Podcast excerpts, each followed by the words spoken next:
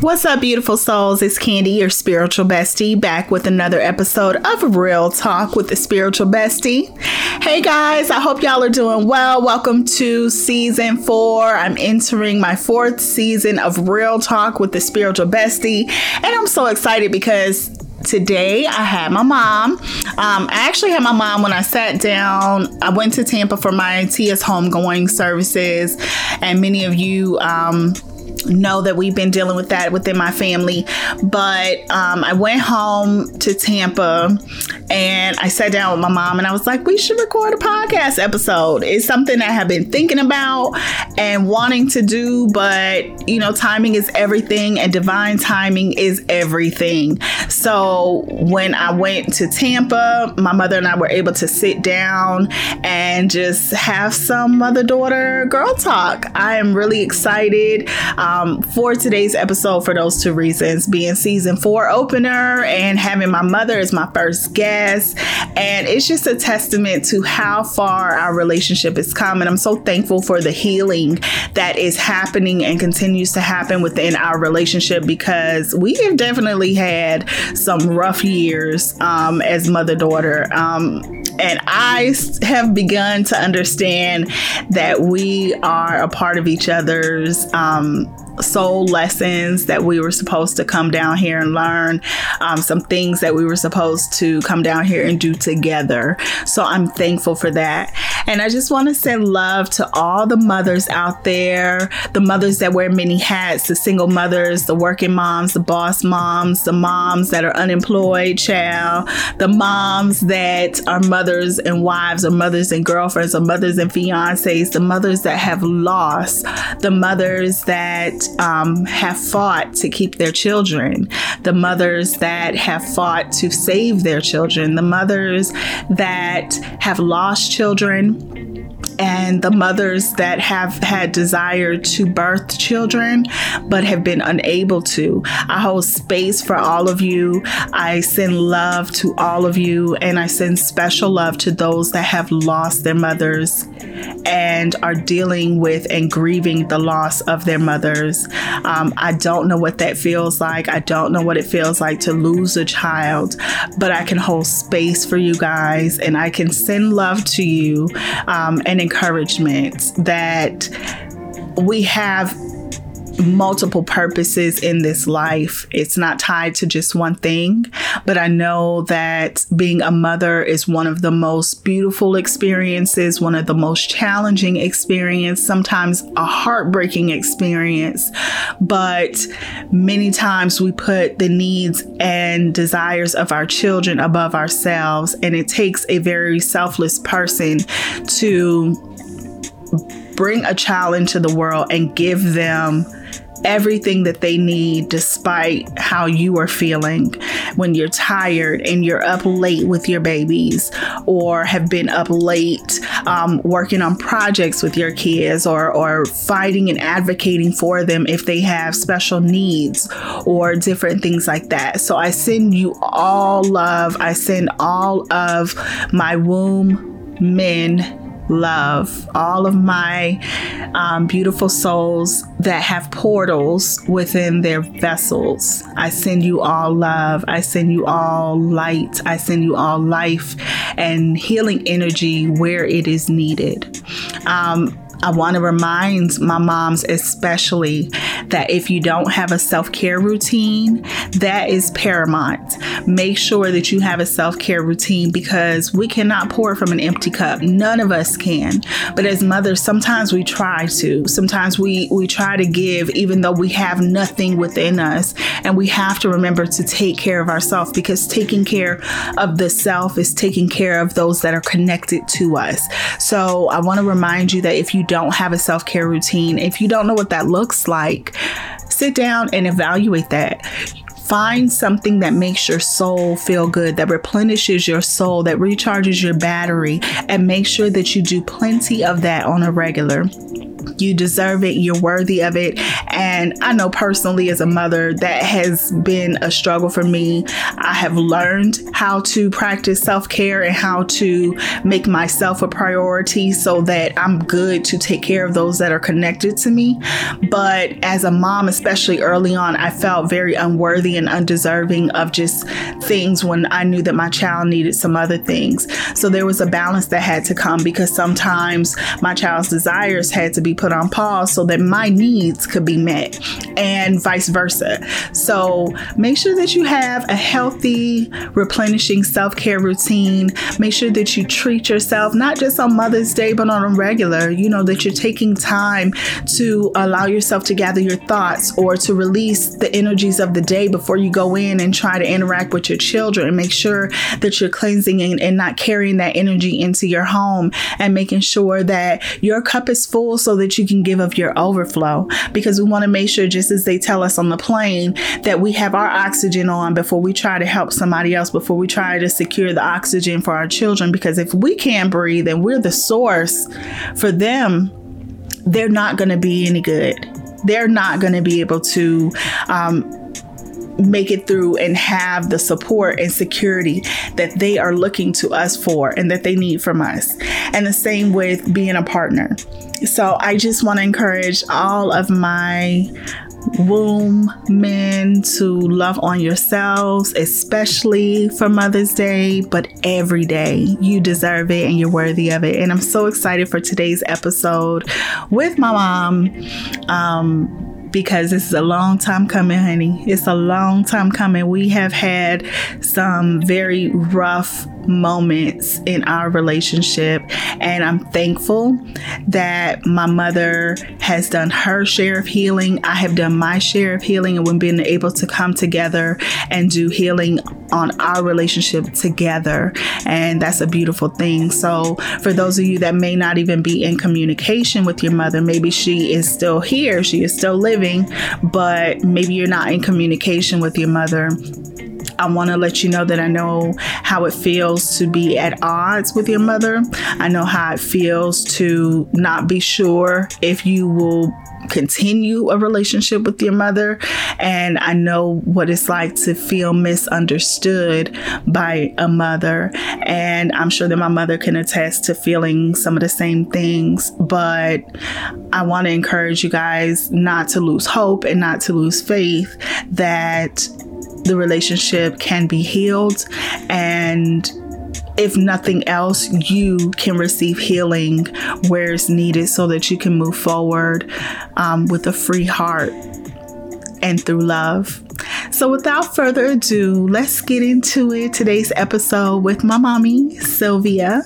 I call her Sylvie, with my mommy, Sylvie, um, on Real Talk with the Spiritual Bestie.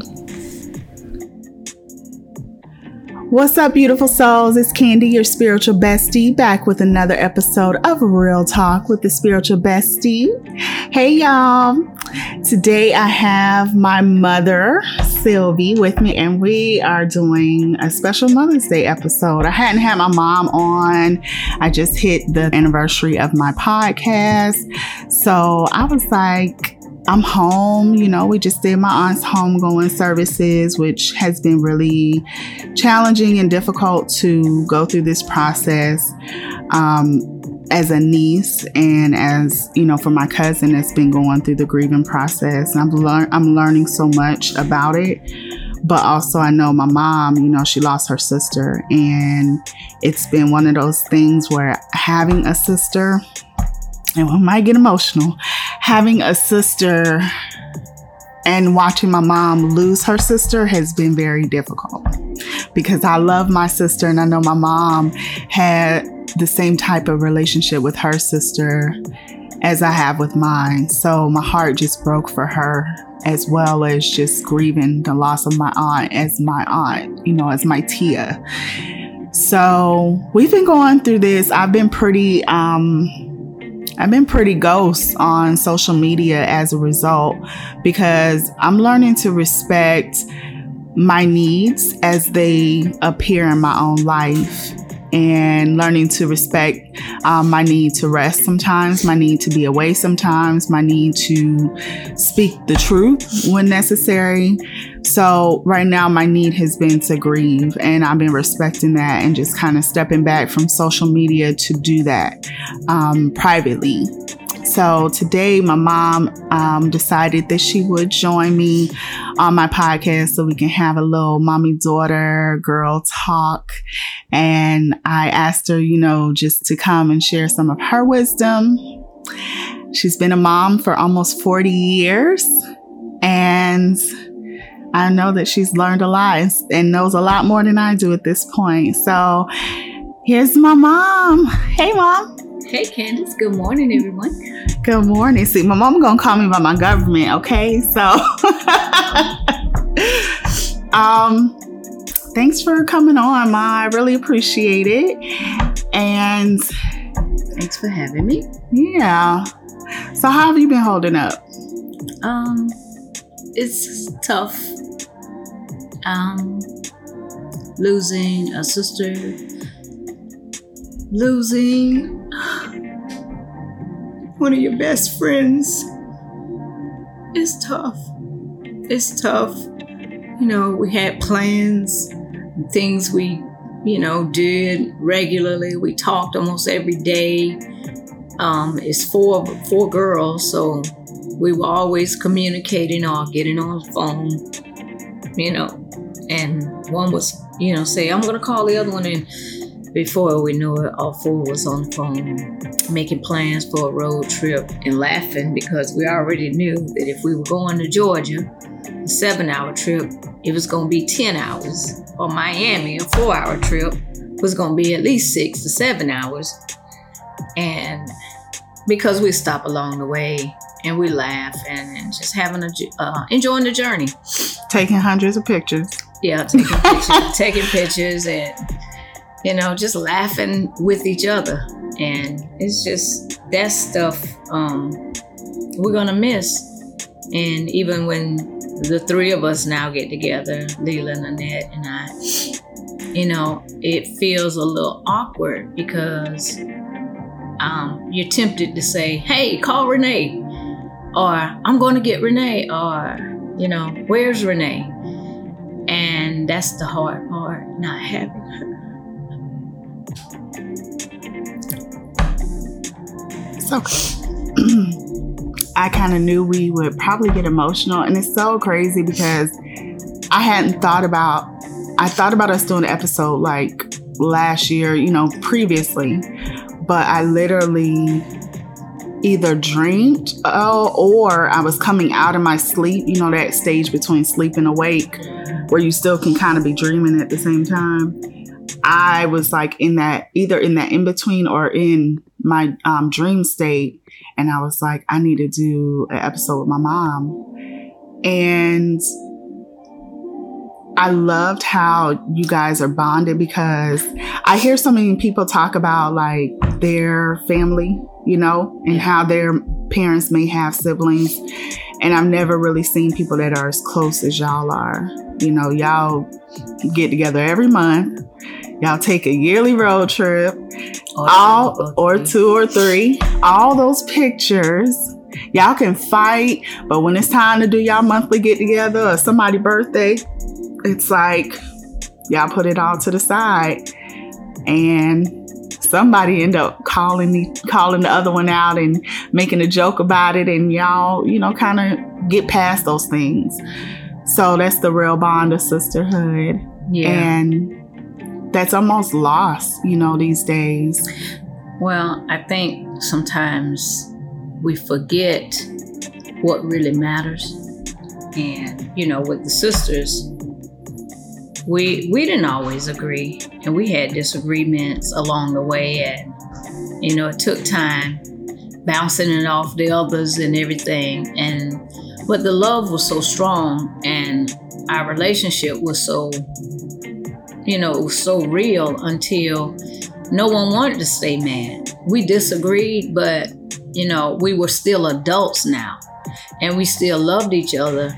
And as I was riding to the cemetery, I was doing, um, you know, the live, Facebook Live. And I was saying, you know, it's moments like these when you're headed to the cemetery that the things that we argue sometimes with people about or disagree about, they they're so petty when you um, when you're taking that ride to the cemetery. It don't even matter. It, it doesn't matter, you know. Um, oh, so they didn't pay you back the two hundred dollars, but you would give two hundred dollars and more just to have them back. You know, um, they got on your nerves.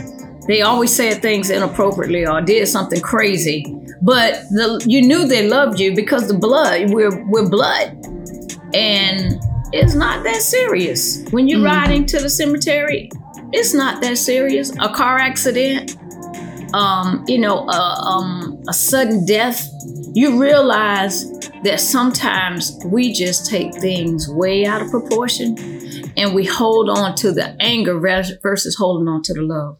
And that's hard sometimes.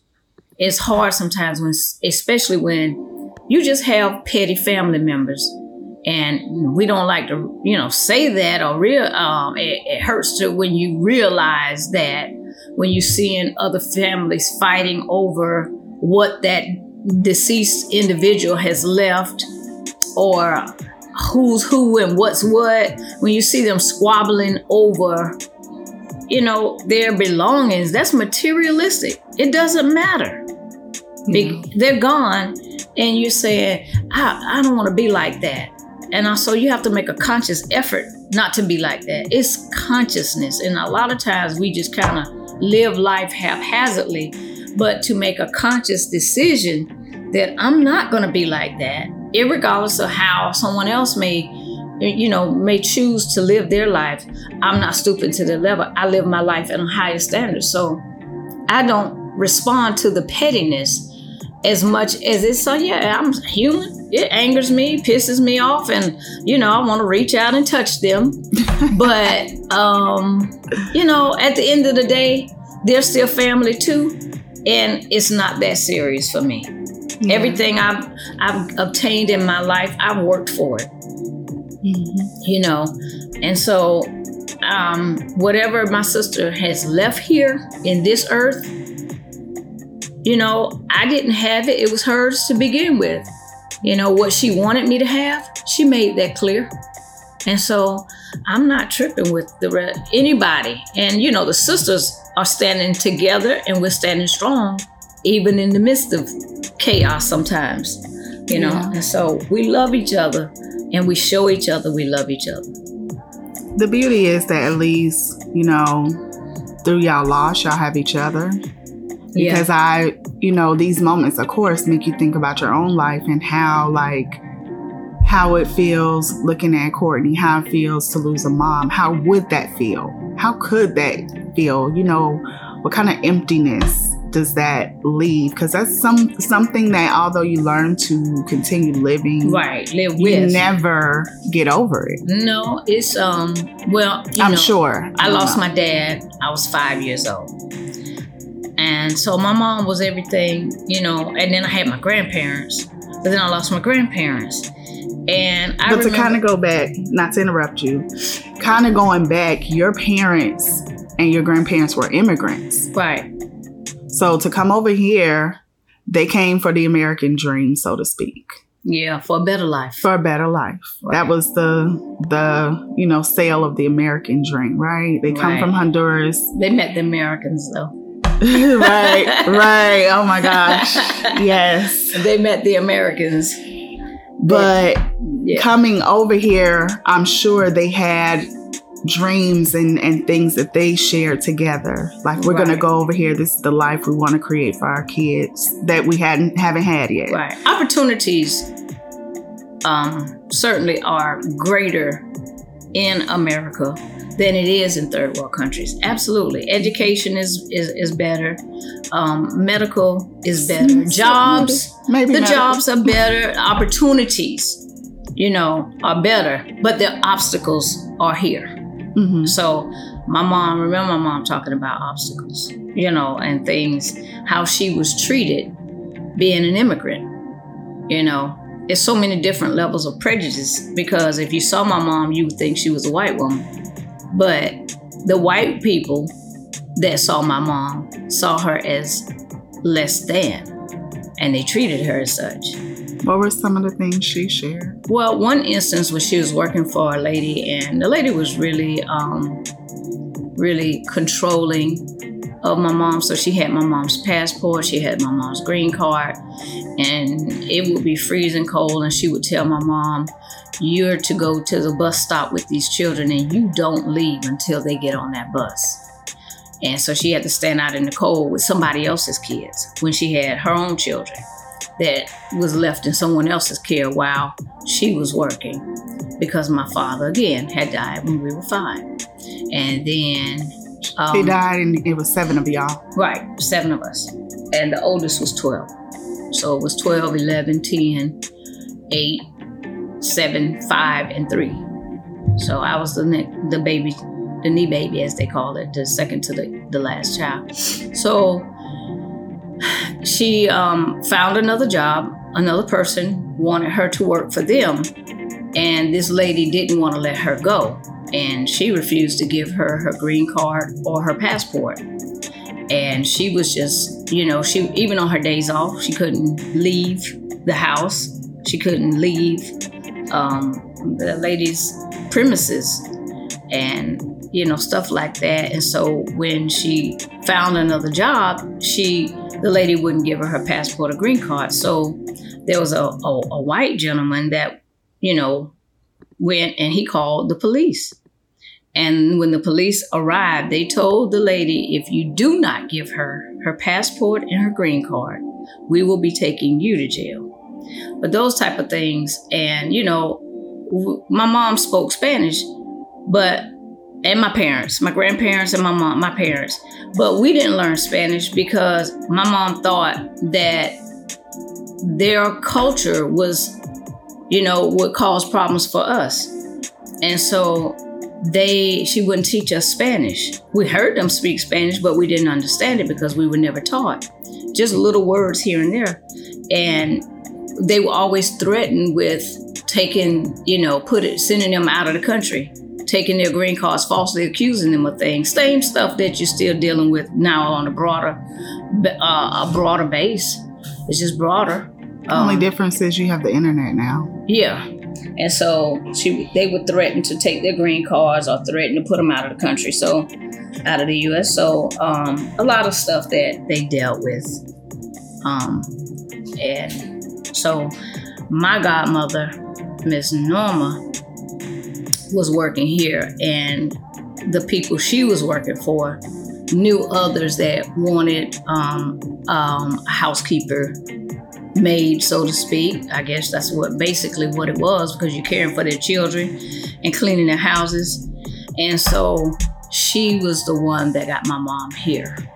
Um, um, because she she told my mom because they were little girls growing up in Honduras and they were friends. And so she was telling my mom, she said, as soon as I get a chance, I'm gonna get you up.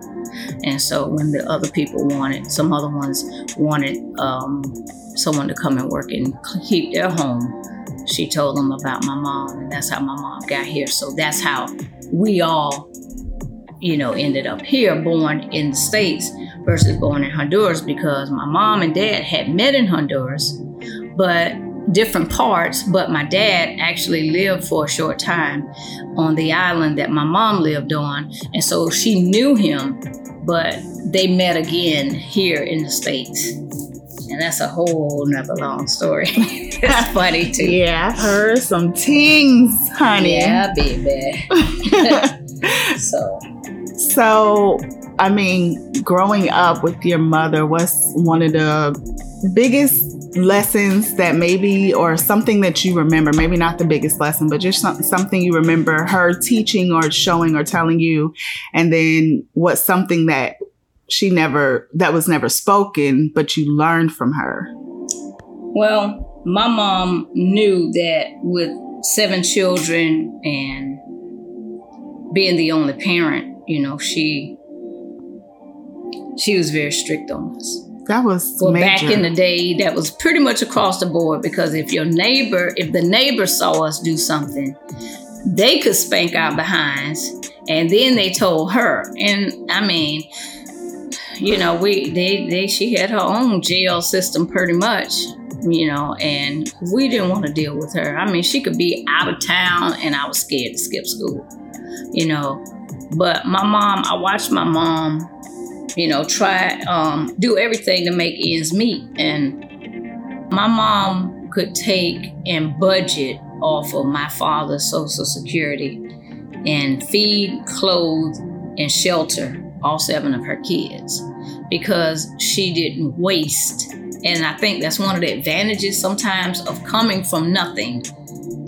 You know, um, when you come from a third world country or even being black in America, we don't have the same privileges all the way across the board. There are some you see that are successful and, you know, get the good jobs and everything. Um, you can have the education here in Tampa and you're not going to have the same opportunities that others of the uh, uh, the race have with that same piece of paper. Yeah, yeah I so. I realized in moving out of Tampa how segregated yeah and prejudiced Tampa really is. Yeah, really it's is. so divided too. Mm-hmm. You're gonna go certain places where to this day white people look at you like, "What are you doing over here?" Yeah. Yeah, I mean, unfortunately, um, I think that's that's going to be a divide. we just go always deal with, you know, um, prejudice of every kind. Mm-hmm. So she budgeted and lived off of my father's social security with seven children. She did work. She did do house cleaning on her own terms, and she had some very good people that she worked for. She worked for the Aglianos um, at the fish market and their home in Davis Island, which her and Miss Agliano became friends to the point that mom she just wanted my mom to come there and watch the soap operas with her.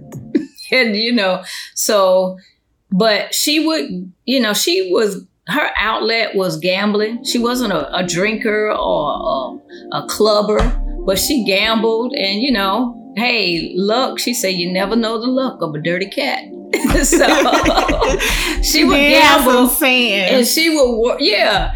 But I will tell you this my mom paid the, the, the rent was, the mortgage was never late the light bill was never late. The water bill was never late. We had food. We had clothing. My mom had a car. We did not go without. We had go- the world's greatest grandparents as well to just kind of because as you know raising kids you always you need an outlet sometimes you just need adults and you just need space quietness and so we you know we spent a lot of time with our grandparents too but that was her thing. But that's the one thing that I learned from my mom. Take care of your bills. Pay your bills, keep a roof over your head, keep transportation, and keep your job because you need a, uh, transportation to get to work, and you need a roof over your head, and you you know you'll make it with the food. Mm-hmm. You know how to stretch meals, what meals can be stretched, and you know.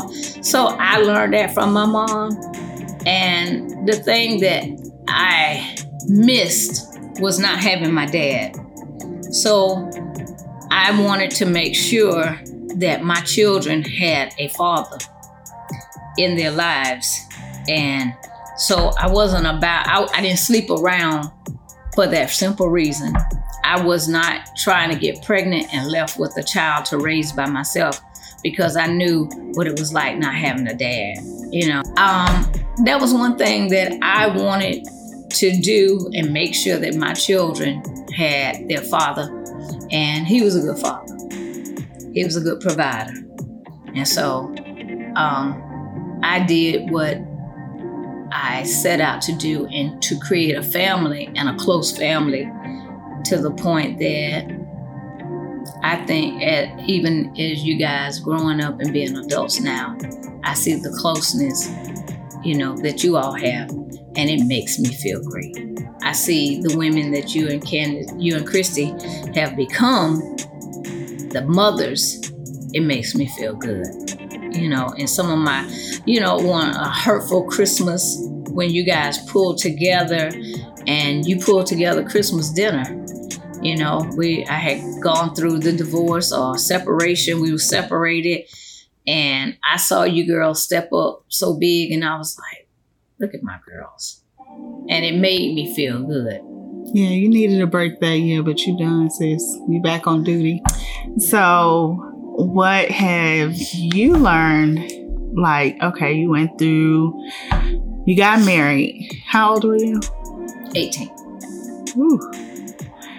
So you went from 18 to how old were you when you got divorced? I think 50. I think 50, 51. Wow. So your all your adult life, all my adult life, you were somebody's woman. Yeah, I was one man's woman. And the evolution from 18 to 50, what do you what have you learned in that span? Like kind of looking back over the timeline, mm-hmm what would you tell 18 year old Sylvia as a wife, as a mom, that you wish somebody would have told you? Um, plan. Plan and go after your dreams before you start a family, before you put other people's goals and dreams ahead of your own. Live your life. So maybe I shouldn't have gotten married when I got married. That was the norm though. But it was the norm. It was a different mindset, it was a different time. And I did, I don't, you know, I won't say I regret anything because I did everything I was supposed to do. You know, I did what I was supposed to do when I had kids. You know, all of that, I could not put my goals and my dreams and aspirations ahead of my children. Y'all didn't ask to come here.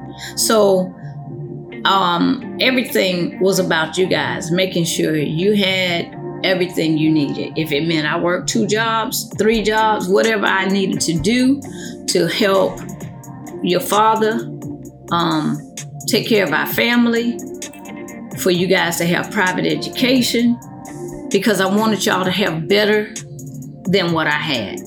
And I think any good mother, that's her really, her heart is for her child to have better than what she had. I want you guys to get it faster than I got it. Enjoy it longer than I'll have the opportunity to enjoy it. You know? And then pass that on to the next generation to get it faster than you got it. Mm-hmm. And, you know, going through um 32 years of marriage and to and, and it ends and I have a high school diploma. But you have a doctorate degree? That was not a balance. Mm-hmm. You know, um, and that's what I want you guys to have is a balance. I want you to be with someone that's not thinking of just themselves being successful, but they're concerned about your success.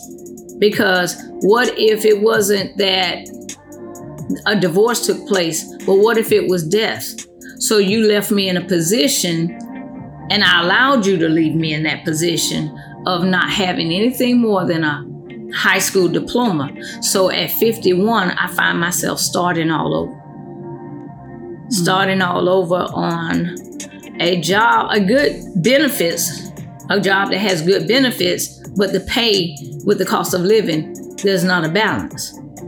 You know, so um, you know, I that's one of the things I, I want you guys to get it faster, get it quicker, and you know, take care of yourselves take care of yourself, you know, time for yourself, pampering yourself, loving yourself.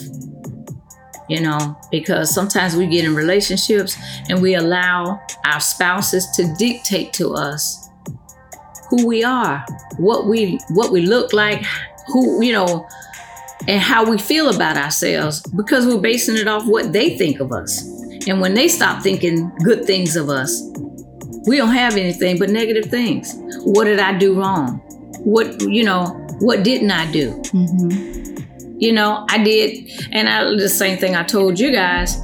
I gave you my best. If I had the silver platter, I would certainly have given that to you. But one thing I made sure I did, I gave you my best. And so when I gave you my best, I had no apologies.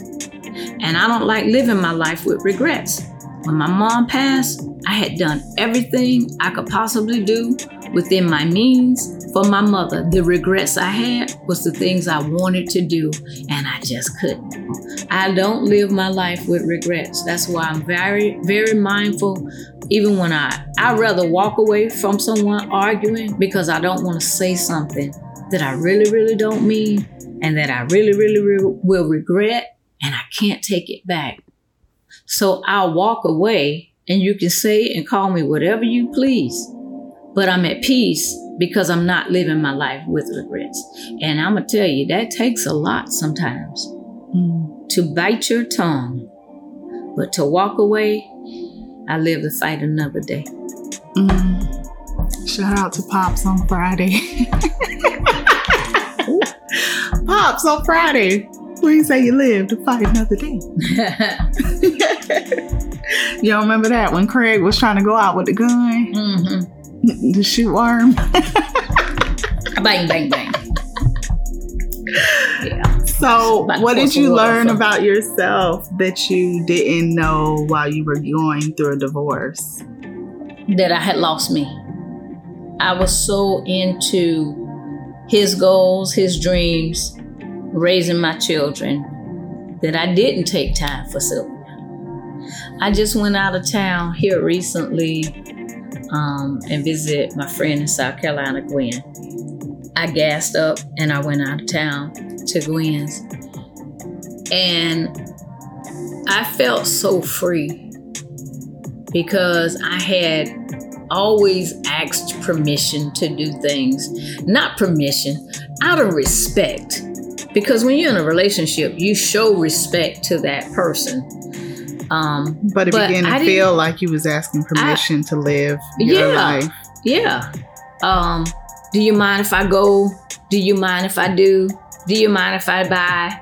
You know, but I didn't see that. I saw them free, spinning freely, going freely, you know, um, telling me at the last minute that they what they were going to do, and that's when you know all respect was lost. You know, you you disrespected me so badly, and it, I I finally felt like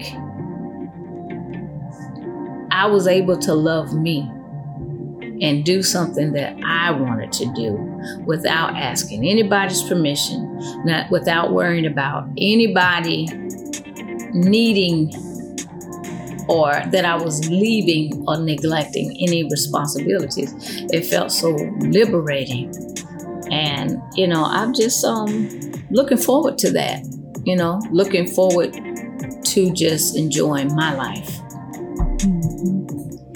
Iyanla Vanzant is a, one of the first people I ever heard say, the longest and most important relationship you'll ever have is the one with yourself. Yeah. And she said, You ain't in relationship with nobody else. You're in relationship with yourself. And what you see in those relationships is a reflection of what needs to be loved and attended within. Mm. And I was like, that is really profound. Because I look back at past relationships I've had and I realized that there were certain parts of me when I was in abusive relationships where I was abusing myself, not physically, but in other ways. You know, yeah. I was um, abusive to myself, unloving to myself, mm-hmm. you know. And once I started to work on those other things, I began to realize that I could recognize that person entering before they even, you know, stepped in my face. I could recognize that energy before I allowed that person to get too close to me. Yeah.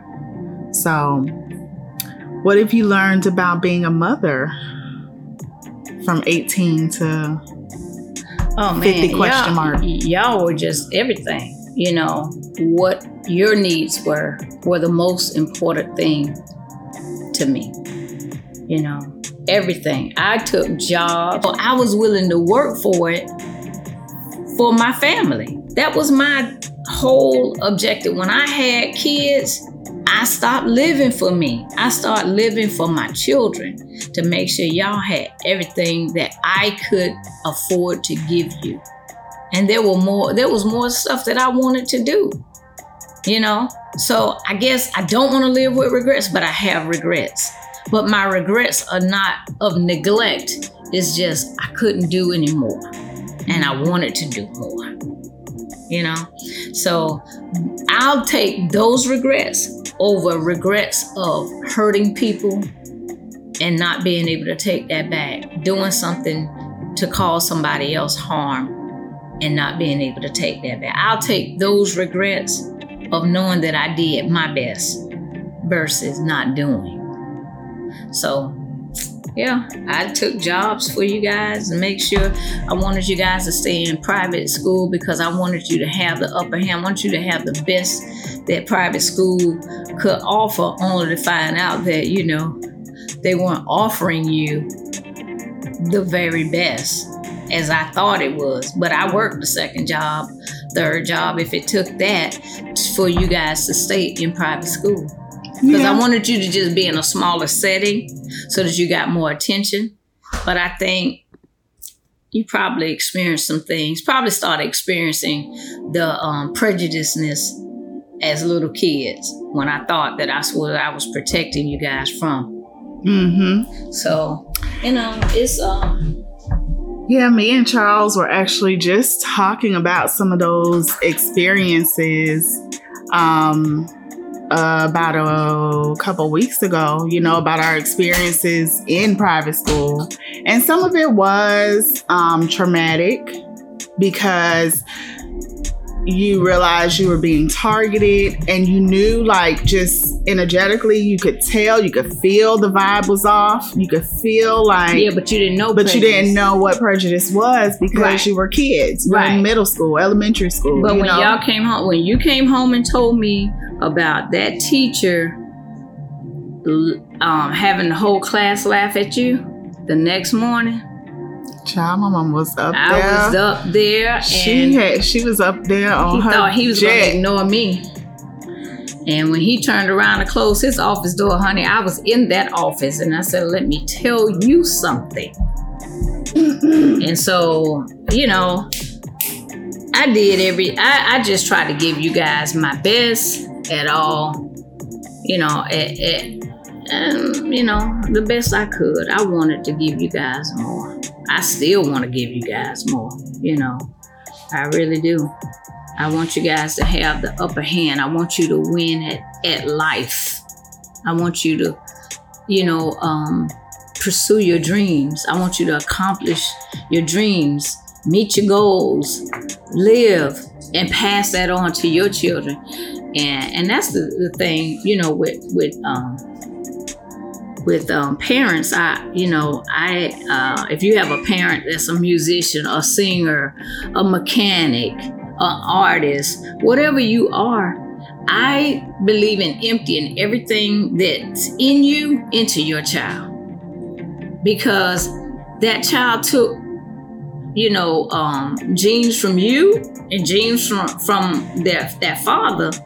And so if you're a singer, you may not have made it on the level that you wanted to get to, but that child has your genes you may not you may be a musician and you may not have gotten accomplished the things that you wanted to at the timing that you wanted to but that child that's your seed and so that's why i will pour everything i could into you guys as far as motherhood and as far as family that's what i knew because i had a grandmother that would wrestle in the floor with me between commercials on her soap operas but at the same time she would sit and she would talk to me and she said Silvita, let me tell you something. You respect yourself. And I hear my grandmother, and she's been dead for 39 years, 36 years. and I still hear the wisdom that she passed on. And so we're passing things on to our children. And you want to pass, even if I learn something right now, today, you know, I want to pass it on to y'all because I want you guys to have the opportunity to get it quicker, get it faster, and to enjoy living a life of wisdom, living a life of accomplishments and your joy. I got you. So, well, you know, and each of us has our own lessons to learn in yeah, this process. That's true. So a mother can only do so much for her child, and then there's a point where she has to let that bird fly. Oh yeah. And um I've realized that and I take those lessons. There's I mean, so much about being a wife and a mother that I've learned just from watching you. And I think a, a lot of times we as parents can sometimes forget that our children learn more of what they see mm-hmm. and less of what they hear us tell yeah. them. Right. You know. Right. And so, that's why it's important also that especially our young young men and young women today, it's important that you realize that your kids are not hearing what you're saying until later on in life but they're they're looking at what you're doing. Mm-hmm. And so how they see you treat a woman is how they're going to treat a woman. Irregardless of what they know better to do, that's what they saw you. If they saw daddy smacking mama when he got upset and she didn't do what he said, that's what that kid is going to do to somebody else's daughter, somebody else's sister. If if um if um you know you that that little girl sees mommy getting beat up, that's what she thinks is acceptable. Mm-hmm. So we're teaching our kids by not only what we say, but more so by what we do and what we allow them to see and do. And sometimes so, even that energy is passed on yeah. through the DNA because look oh at God, look at Poncho and Uncle Jerry. hey, leave my baby alone. Yeah, but I mean, because Jerry was not in Poncho's life. It's no possible way he could have influenced. But but that DNA is so so strong and so powerful. I mean, and and so it's not just the bad things though. Mm-hmm. It's the good things. Grandpa was a, a person that gave.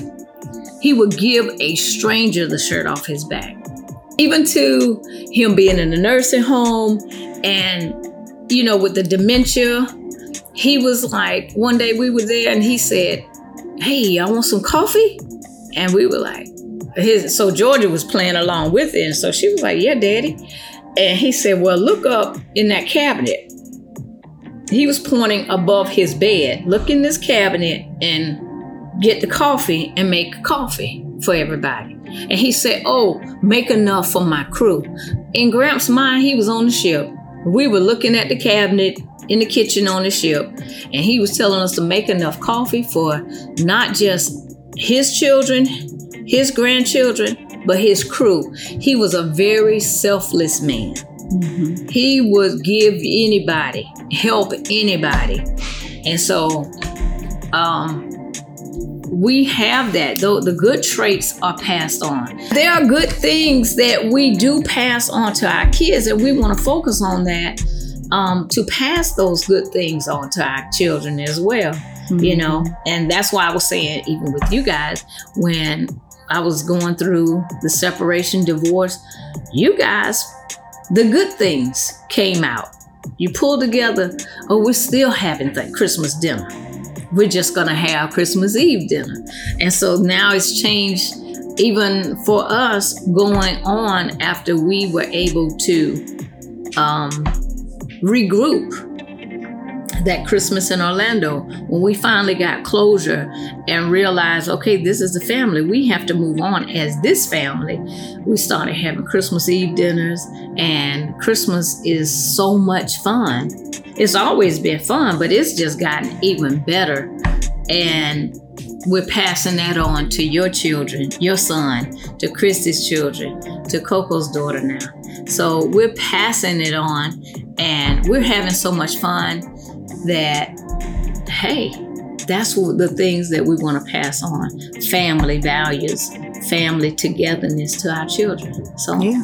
I, I love it. You have to keep moving with the ones that want to be family. You know, I realize I've been coming to this realization because when you want, when you understand the power of a story of immigrants leaving everything that that, that was somewhat comfortable, because even in uncomfortable situations, we find comfort because it's comfort in the familiarity. Mm-hmm. But immigrants coming and leaving everybody and everything that they knew and coming somewhere completely new where they knew and had already been hearing about the discrimination, about the threats, about the things that you need to look out for.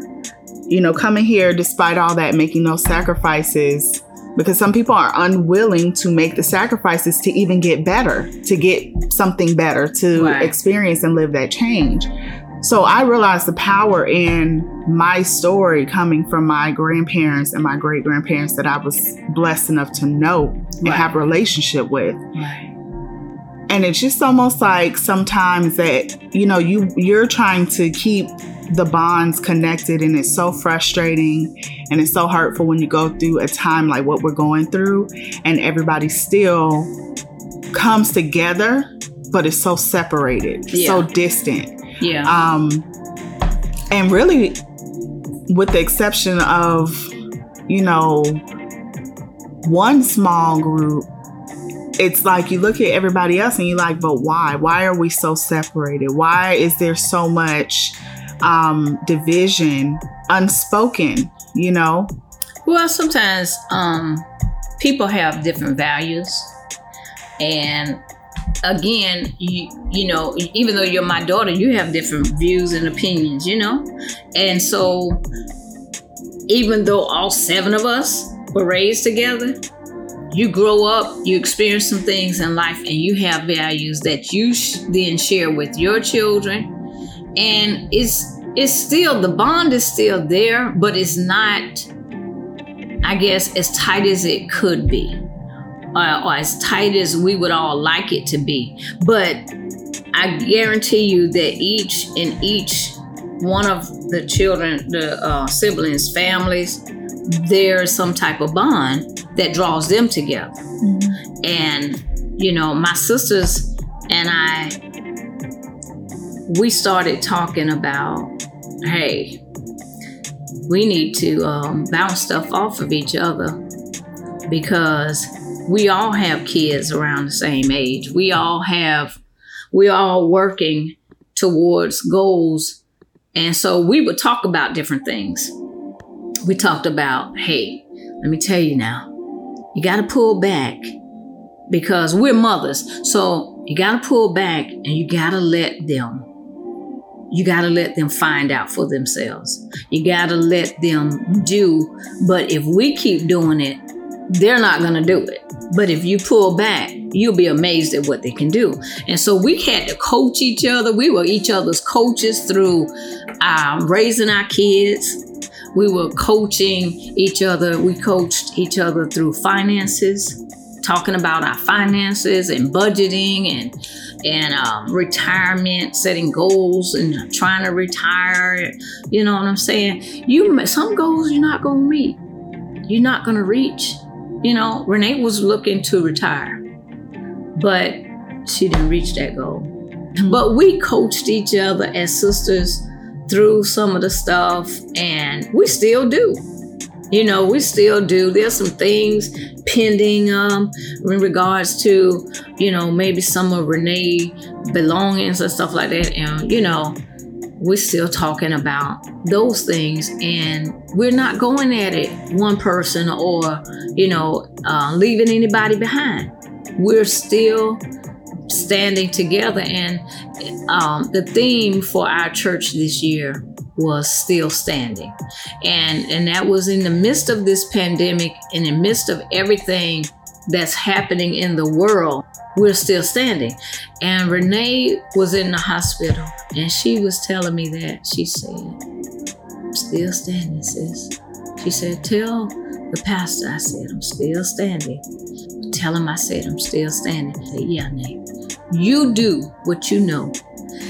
And, you know, we just had that kind of bond. And the three of us are still standing, trying to draw strength from one another, crying all the while. But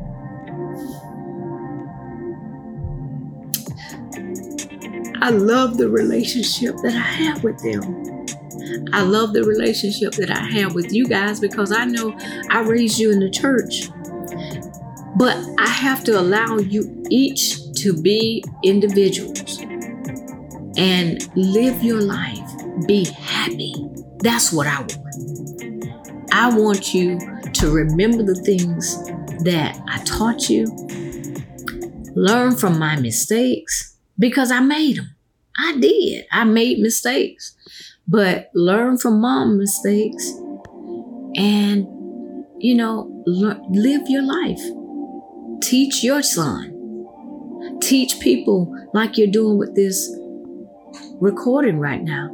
You're sharing your life experiences to help somebody to have guidance, to have wisdom, to reach, set goals, and reach, reach forward you can if you anything that you set to do and you just stay consistent at it candy you will accomplish it mm-hmm. and that is what i found with just regrouping starting all over. I had bills and just my trying to pay bills off and trying to get where i could live so that i wasn't living paycheck to paycheck. But for the last seven years, that's what I've been doing, struggling because I'm rebuilding and and trying to live at the same time because these bills just don't stop. But I stayed consistent at trying to pay off this one bill and then something else will happen. I have to add back on the credit card. But I kept staying consistent until now I'm starting to see progress. And so live your life.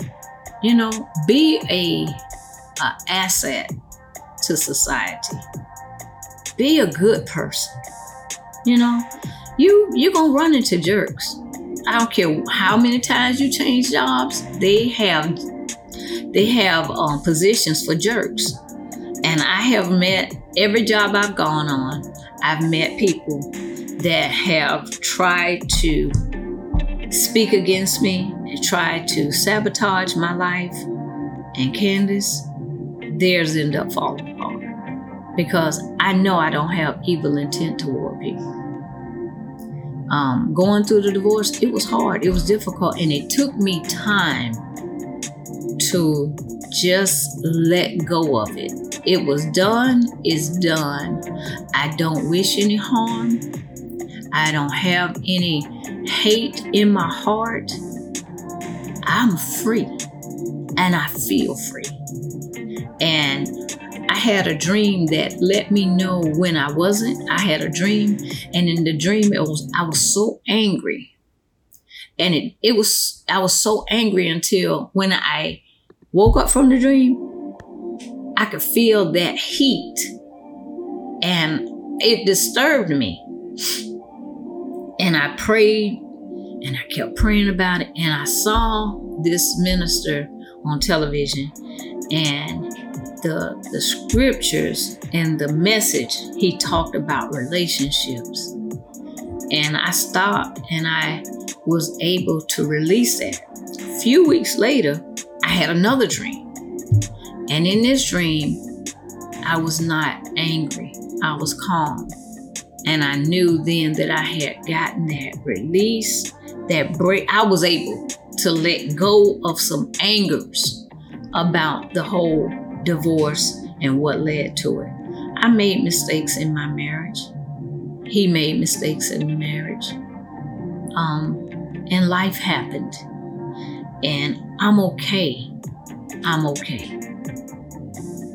And I'm looking forward to living the rest of my life, however long it may be, um, just enjoying life. Free, free, free. But I know I won't, I know what I need, the type of person I need in my I know I can't deal with a selfish person in my life. So I know I have things that I'm weeding out in what gels with me. And I at least have to have it where the love I give, the sacrifices I make are reciprocated, and I see that person working with me, not against me, working for me as I work for them, and to have unity. It's a partnership. It's a partnership. And it's when you lose that partnership and you know, you feel like you know more than your your spouse, you start, you know, taking off without your partner. And you can't, you know, eh, the Bible say, how can two walk together except they be in agreement? And so if you two are not agreeing, you're not walking together. You're walking by yourself. And when you start separating what's supposed to be one into, and you're splitting off again, because when you come together, it says that the two shall become one.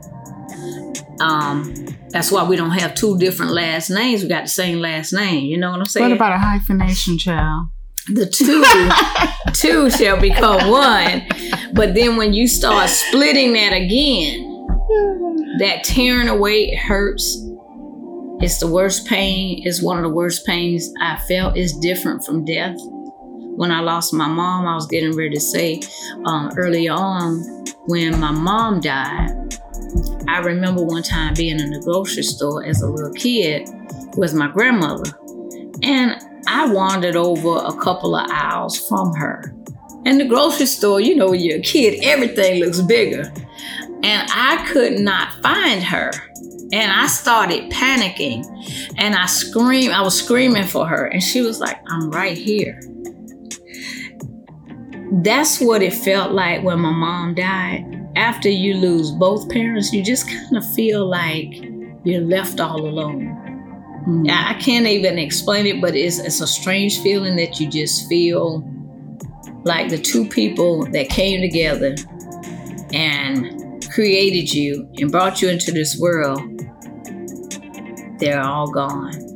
The grandparents are all gone. The parents are gone. It is, I felt so alone. I got, I have had six other siblings and I felt so alone. I have three children and I felt so alone, four grandchildren, but I felt so alone.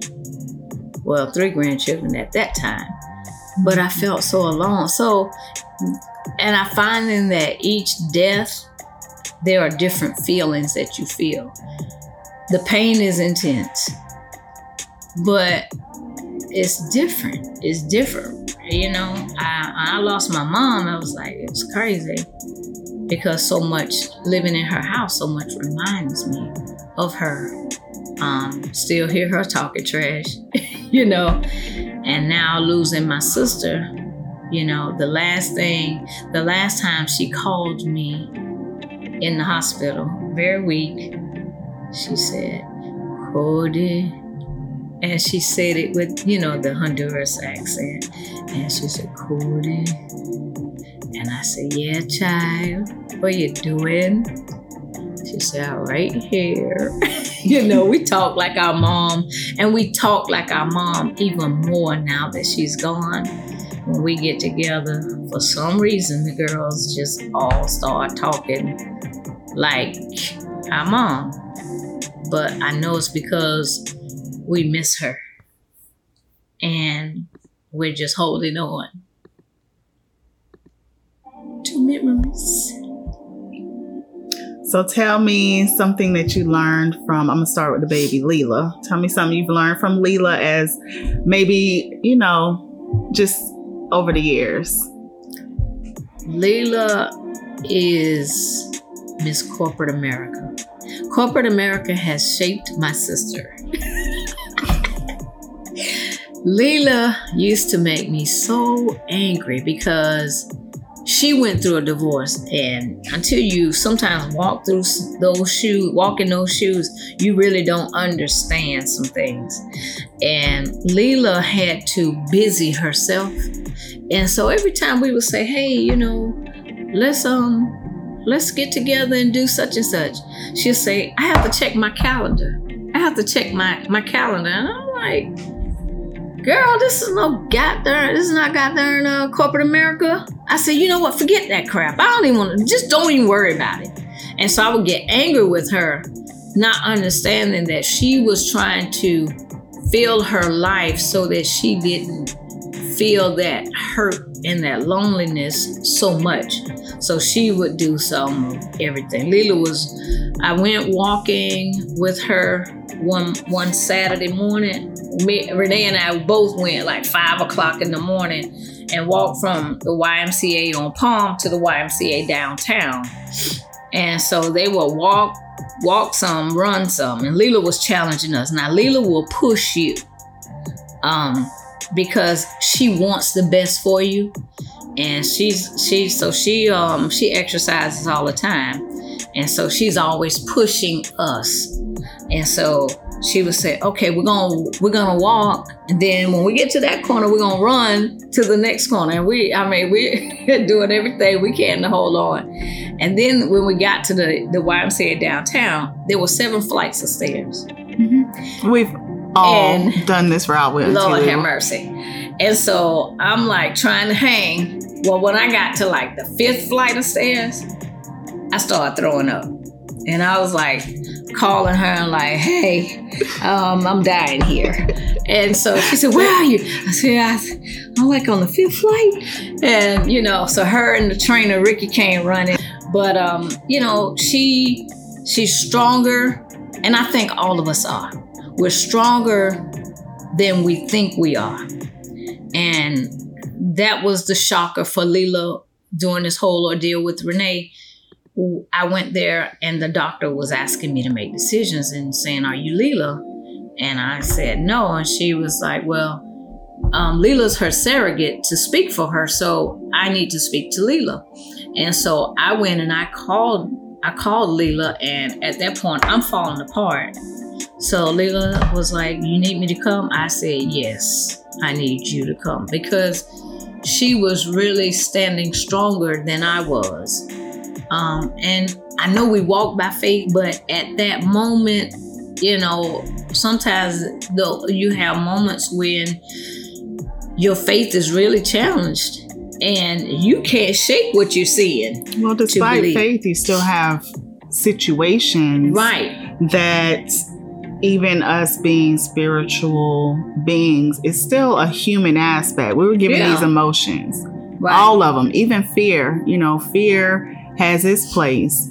All of these emotions that we experience have their place. So we can't like I I've learned that I can still have faith and go through my emotional state because that's that's where I was in this process. You know, I had already seen and heard some things prior to her transition prior to when her and Uncle Rex were sick at the same time, you know, I was given some messages that I wasn't ready to receive and so I still stood on my stood yeah. on my faith that a miracle right. um, yep. but I also surrendered to whatever was the divine's plan yeah and I and and that's what I kept saying at the beginning and in my heart I knew that saying that Renee was in God's hands, meaning God was in control and she was in God's hands, I knew that even though I'm believing this, he said, Our ways are not his ways, neither our thoughts his thoughts. So sometimes the thoughts we have are good thoughts and good desires, but that's not his plan. And so I had to, at the time that I'm saying that Renee's in his hands, submit my will and my heart of what I wanted to his plan and what he had planned for Renee. And so that's easier said than done. And it was one of those moments. And so Leela and I, you know, that was the one time they allowed us to swap out. And um, you know, showed such tremendous strength. And so from her, I really, she's organized and she's stronger than she appears. But her heart is for her family and hands down, you know. And so we had to have heart conversations. We really had to have heart to heart, and we had to have hard conversations when it came to our sister. And so that's what I see with Leela. Um, I see the love for her family. I see Leela will fight for her family, you know, and we all will. And so we have to to harness that um, um, and keep that under control. Mm-hmm. That we don't, we're not flighty in our mindsets and do foolish things, you know, and and and do just just act irresponsible because of our emotions for our family. So, um, great strength there. Um, and I mean, if it wasn't that I know you and Christy and my son Charles, um, I would leave Leela in charge. She would be so angry with me if I did. But because I know I have three responsible adults that will do what they know I want, I don't have to do that. Annette. Annette. Annette is going to stand on her faith irregardless, and she's going to keep you focusing on not what you see with your eyes, but what you see that the Word of God says she's gonna she's gonna do that. She's gonna um she Annette is quiet, but Annette is a real no nonsense type of person. So you can rush up on her thinking that oh she's quiet and she's the easy one, but she's very very direct. And if it's not what if it's not right, she will check you and he, she she's not gonna she's not gonna be um, she's not gonna sugarcoat it. She's gonna be very direct about it. So Annette is um she the silent killer to me. Yeah, yeah, she's that per that because she the one that you underestimate. Like right and yeah, before you know it, you'll be dead. right. Me and me and Leela running around here with guns on and they'll sit there and just don't worry about it. Guns and a machete. Yeah, we we running around here, you know, like barbarians and Annette around machete. here with a bottle of poison and you just uh, drunk the dog on Jim Jones juice and didn't even know it. And she just saying, Don't fight it, it's okay. It's okay. It's okay it's okay. It, that poison's gonna kick in just, mm, just a minute. She ain't gonna mess up her she nails. Not, no, she's not gonna mess she ain't up gonna her mess nails. up her nails, child. And she's not gonna argue with you. You know. Renee. Renee. Renee was our big sister, our bougie mm. diva. Queen you know, Elizabeth Queen Taylor. Elizabeth. Elizabeth Taylor. Queen Elizabeth Taylor is yes. what my grandma used to call. No.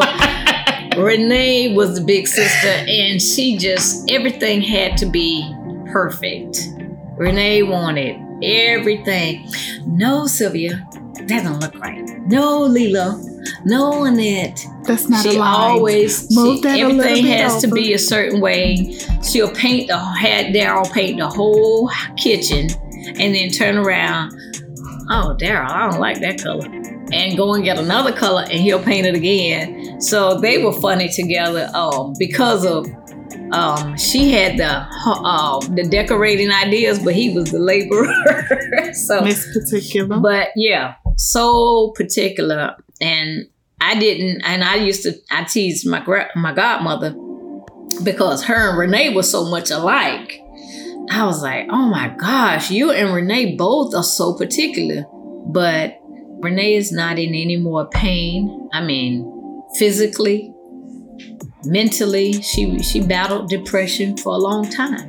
She was battling within herself, and so um, She's not in any emotional pain. There's no one else that can hurt her anymore. There are no more disappointments that Renee can receive from anyone, you know, any more letdowns, you know, uh, in life. Sometimes those things got the better, better of her, you know, and just things that have happened in her life, you know. Um, she just, she, you know, on her until to her dying day, she wanted um, her relationship with her son and you know she had made made many many attempts to have that and unfortunately it wasn't you know it wasn't reciprocated but that's the peace that i live with now that my sister's in no more pain no more worries no more heartaches nobody can get to it now in the journey she's on. She yeah. don't need the materialistic things that right that she might have wanted or needed here. Right. And there's um, a greater there was a greater purpose behind her journey, you know. Um, I don't believe that we leave until our assignment has been fulfilled. And that assignment may be something that we don't even think was our assignment when we got here, you well, know? I can tell you that had Renee left here a year or two earlier, my my sister's whole life was in turmoil. She was so, so depressed. And she battled depression so greatly until I know that at the time that Renee left here, she was in a much better state. Mm-hmm. And so she I'm, had learned what she needed to learn here, you know, in this in this journey. Yeah, and you know, I would have, you know, I think sometimes like I got it, you know, the rat race at the end of the day, and this is it, and I'm over it. So, you know, I've gotten to points that I just didn't care if I lived or died either. And I'm just like, because it can be frustrating when you feel yeah. like you're just on a losing team. Right. It can be frustrating because I I used to feel like that. I used to feel like, well, why wasn't I, you know, born in this in this setup in this situation? Right, you know, right. why didn't I have this? Why didn't I have that? You know, why these parents? I didn't have that. Why these people? Well, you know, why did y'all? Why did y'all give me these people? You know, I, but you learn over the years to start and i mean that that last summer i spent that summer after i came from atlanta and spent the summer here before i ended up going to um to texas i really was in a low space. I had gotten a, a good job and then my position was really like a false because they hired me as a filler. Yeah to give somebody else my position by setting me up. of life. You know, yeah. that's just some of the things in life. Like I literally got hired just so they could set me up. Right. So they could give somebody else I my position. Say no more on that because we'll stay here that was all dirty. day long. But that's the games that um, corporate America plays, um, and sometimes even giving you a position for you to fail.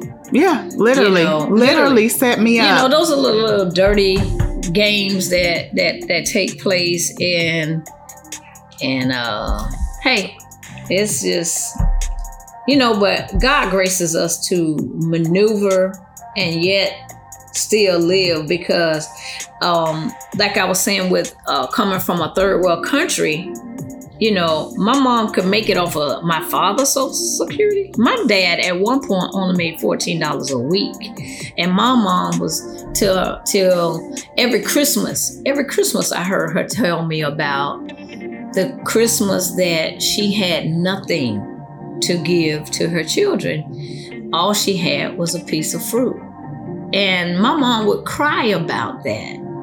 And so I would make sure my mom had Christmas trees, Christmas lights, Christmas gifts, and she would just go on and tell me I would I wasn't gonna have because I spend too much. And I said, Well, once you're gone, I can't give it to you, mom. So I would give to my mama. I I don't care if it was my last because my mom gave to me when I could do nothing for myself.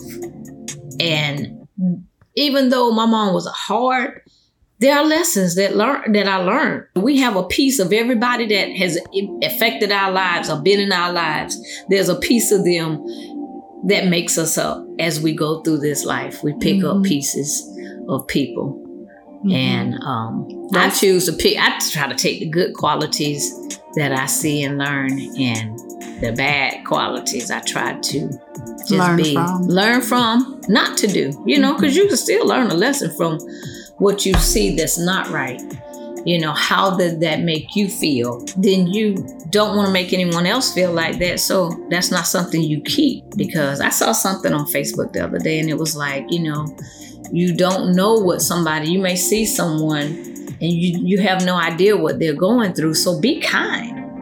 And it don't cost us anything. It doesn't cost anything just to be kind. But you don't know how you're affecting somebody else's life, what influence you're having, good or bad. That's that feels good when you know that you've affected someone and somebody's not somewhere crying, contemplating contemplating suicide or revenge because of something that you did, or both.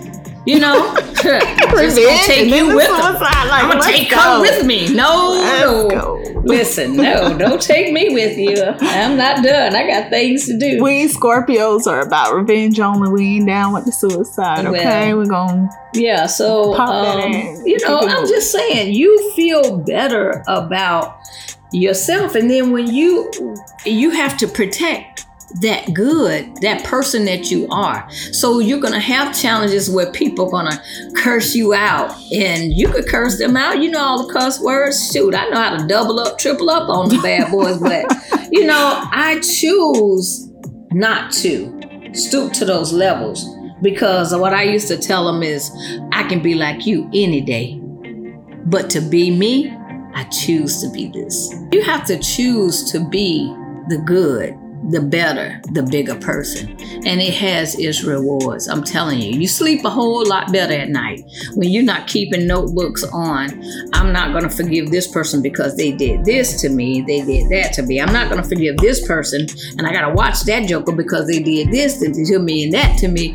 And the next thing you know, and instead of you being a, a book read by men, your life being a book read by men, you sitting there keeping books on people because of the thing you're holding on to all the hurts and the disappointments and the frustrations that have happened to you. Learn from them and keep it moving. But you'll be better at the end of the day. Love is the key. Love is the key because when you, you know, sometimes it takes time to get to a place where you can forgive. Yeah. It's not an overnight thing. It's not just, oh, I'm a forget I can I'm a forgive them so you know, I'm gonna let this go. Some sometimes it takes time mm-hmm. to get to a place where you can forgive because you have to love yourself back whole. Mm-hmm. You have to love yourself back to a place where you are whole enough to let that go, where you realize you know, you get the lessons that you need to right. get out of that. It's a lesson. You realize, you know, the blessing that was tied to it. And so you can peacefully, ooh, excuse me, peacefully release and move forward. And offenses are going to come. They are going to come. And they're going to come sometimes from the places you least suspect. But I learned, even in like the relationship, don't ignore stuff. Um, because I, that's what I learned about offenses is that when you are offended by something someone did, you need to just slow everything down and you really need to dissect that and look at that because um, there's something, especially in a relationship, there's something going on. But a lot of times we take, we ignore it. We ignore it and we take for granted that that person is still loving you. You're just going through a rough patch.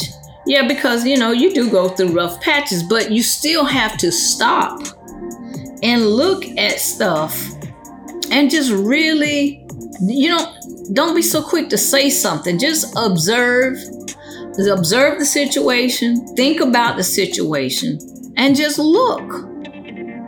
And you will get the whole story even when they're telling you a lie. You'll mm-hmm. already see it for what it is. But and that was some mistakes I made. See, I saw it. I called the I called spades a spades right then. And I didn't get the whole picture because sometimes when you get the whole picture, when it's done, you got closure and it's done. Yeah. But sometimes when you you flying off, you know what I'm saying, you don't really understand why that happened and why that person might have said that. So, you know, offenses come, I think they're just like little warnings to you, you know, to hold on, take Pay a look at that, pay Mhm. attention, pay attention.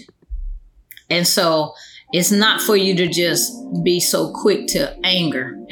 You heard what you heard, you saw what you saw, but now just now dissect that and just really look at it. Be slow to speak, slow to get angry, because you kind of could have just misinterpreted some things, but you saw what you saw, you heard what you heard. Authority is power under control. And so you you bring your your power under control because you have the ability to hurt someone with words, with your hands. You have the ability to destroy. But bring that power under authority. That authority, your power under control. And that way you walk away in one piece. You walk away with closure. You walk away with your head up high and knowing that, you know what? I loved you. You did this, you did that, you did the other, but I loved you. I did what I was supposed to do. You know, I, I stood by you, I, I supported you, I encouraged you, I supported you. You know, I did what I was so everything I was supposed to do. You failed to do what you were supposed to do. But sometimes also, because we fail to pay attention to those signals, Mm-hmm. we drag ourselves through it a little too A long. long time. And if you had just paid attention, I mean, I just felt. Um, I mean, no, you you live and you learn. We don't have to go down that rabbit hole. yeah, hole. we don't have to go. I mean, But I mean that also that's hindsight. You know, it's Yeah. like you know better, you do better. right, right. When you don't know better, you you do what you know to do. And you can't do anything if you're bitter. You just can't. You can't even. You know what I'm saying? You you can't. You just gonna make toxic decisions. mm-hmm. You know, you're gonna do things. I'm gonna get them before they get me. You're gonna make different. It that situation will make you a bitter individual, or it can make you a better individual. Mm-hmm. I want you to give me three of your favorite sayings from your mama, because my grandma had some sayings, child. Ooh, give me three of your favorite or three of your most memorable sayings. Well, one that And don't try to don't try to filter now, child. One of them was of all my mother's children, I love myself the best. And when my belly's full, to hell with all the rest. so that was one that she would tell us. That be her grace. Yeah. that, was, that was her grace, child. Oh, you should have said no grace. That was it. And then, you know, just um, realizing that we are different and we do things different. One of her other sayings was, Every woman kiss her man different. hmm We're just different people. You know, you do things different. You love your man different. You love your children different. You love life different. So even if your So- man is creeping with another woman, it's not even about you, child. No, no, don't take the blame. Don't fall for that, boo. You know, I mean, you own your mess. If you know that you just not taking care of your man, your home, you know, your relationship, yourself, you know, own your mess. But if a man is just a whore, he's just a whore. And there's nothing you can do about a whore other than recognize it quickly and go the opposite, direction if that's not what you're willing to deal with. And these days, I'm finding that some women are willing to deal with it. And you know what they do? They turn around and they start trying to play that game. Well, if he's gonna cheat on me, I'm gonna cheat on me, cheat on him. You're only gonna lower your standards for someone that's not willing to change or appreciate you. You're gonna belittle yourself to those levels just because that's who he is. I don't want to be I don't want to be with him, so why do I want to be like him? So, you know, come on ladies, hold yourself together. You know, get your counseling if that's what you need to do. Get with a good, positive girlfriend, somebody else that's went through it. I used to see women get divorced and just sleep around like crazy. Um, they're trying to heal from that rejection. They they're feeling the best like, way to get over someone is to get under somebody else. well, no. um, yeah, but at the end of the day, at the end of the day, you know, you you're not gonna you're not gonna like the person that you've become as a result of stooping to somebody else's level. You really not. So Third saying from your mama. Um she used to say stuff like oh oh you think like it, it was like um you see somebody doing something and you you're like oh they doing everything like so great so perfect you know oh oh she does she just makes she just uh does this so nicely and she's just so sweet and she just you know you just bragging her oh he's just this and he's just that. She'll say yeah a new broom do sweep clean I don't think I heard that one. Yeah, new broom, sweep clean. You know, you say it looks like it just doing such an outstanding job. It's a new broom. You know, it sweeps better. like to say the grass looks greener on the other side. Exactly. You know. Yeah.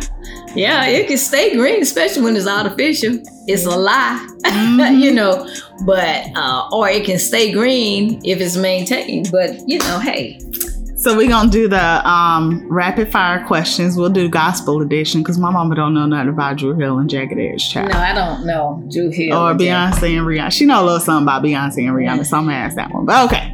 All right. So Desert Island. Um, what would you take? Three things you take on a desert island. Oh, Lord. Not a deserted island, child. I said desert island. Yeah, it's hot. I was thinking, I was thinking some water right away. Hmm. I said a desert island. A deserted. island. deserted island, child. Well, listen, I'm a survivor. What are you taking? I, I'm trying. Listen, I'm I'm trying to take everything that Take help three, Me. Three. know, a boat. Okay. I'm not staying. Go. Um, a knife. Okay. Um, and tennis shoes. Okay. I don't want my feet to get hurt while I'm trying to survive, All right. and I gotta get out of there. I'm not staying. Child, come on, let's go. Next I question. like These are stay rapid fire questions. Okay, hit hit it. Are you an early riser or do you like to sleep in? That's what I'm asking. I like to rise early and get my day started. Okay. Since this is the gospel edition, I'll say silver or gold. Come on. Silver or gold? What you mean? Silver or gold? Which one are you picking? I like gold. Okay. What are what are your go-to spiritual tools? Prayer, Mm-hmm. prayer, and um, you know we don't. I don't do a lot of it as I used to, but fasting. When you don't know the answers, you don't know what else to do, and you're taking a stand. Sometimes just fasting. Fasting breaks things in us and breaks things in our atmospheres, and you know. So fasting and prayer. Beyonce or Rihanna? Hmm. Ah, I like Rihanna. Okay. I think I like Rihanna. Rihanna better. speaks to the thug in my mama. Well, DMX did too, and Ti a little bit. You might see me in the club, but you don't know me. you know, so a little DMX. You know, God rest his soul. All right, so this is the this is the gospel edition. So I gotta say, Fred Hammond or Kirk Franklin.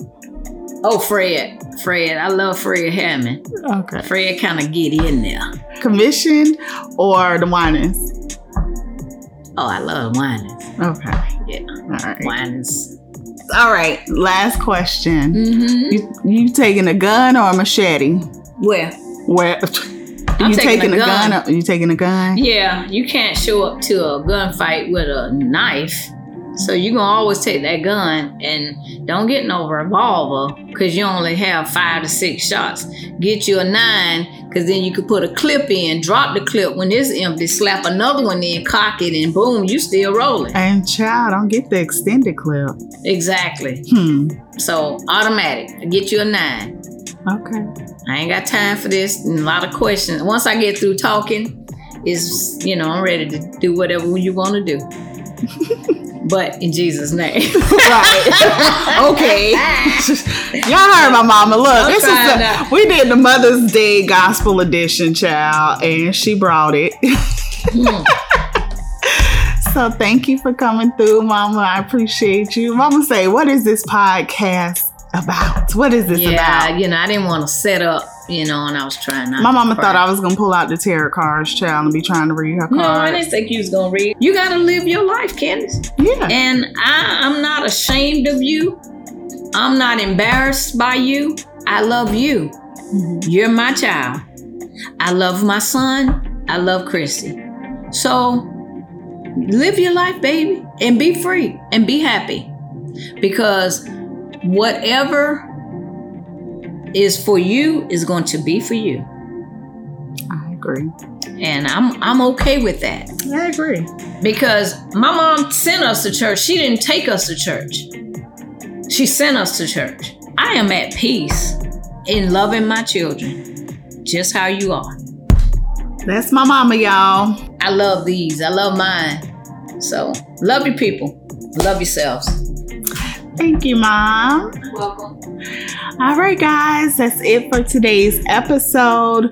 Be sure to share this episode with at least one friend. Share with your mama. If your mother is still living, or if you have a mother figure in your life, or a new mother, um, share it with a mom. And also be sure to subscribe to the podcast, write me a little review, and let me know what you think about this podcast, why you love Real Talk with Spiritual Bestie. If you're interested in working with me, we can connect through my website, www.thespiritualbestie.com. And if you're interested in monetarily supporting this podcast, you can do so through Cash App, dollar sign spiritual bestie. I love you guys. Thank y'all so much for listening. Until next time, peace.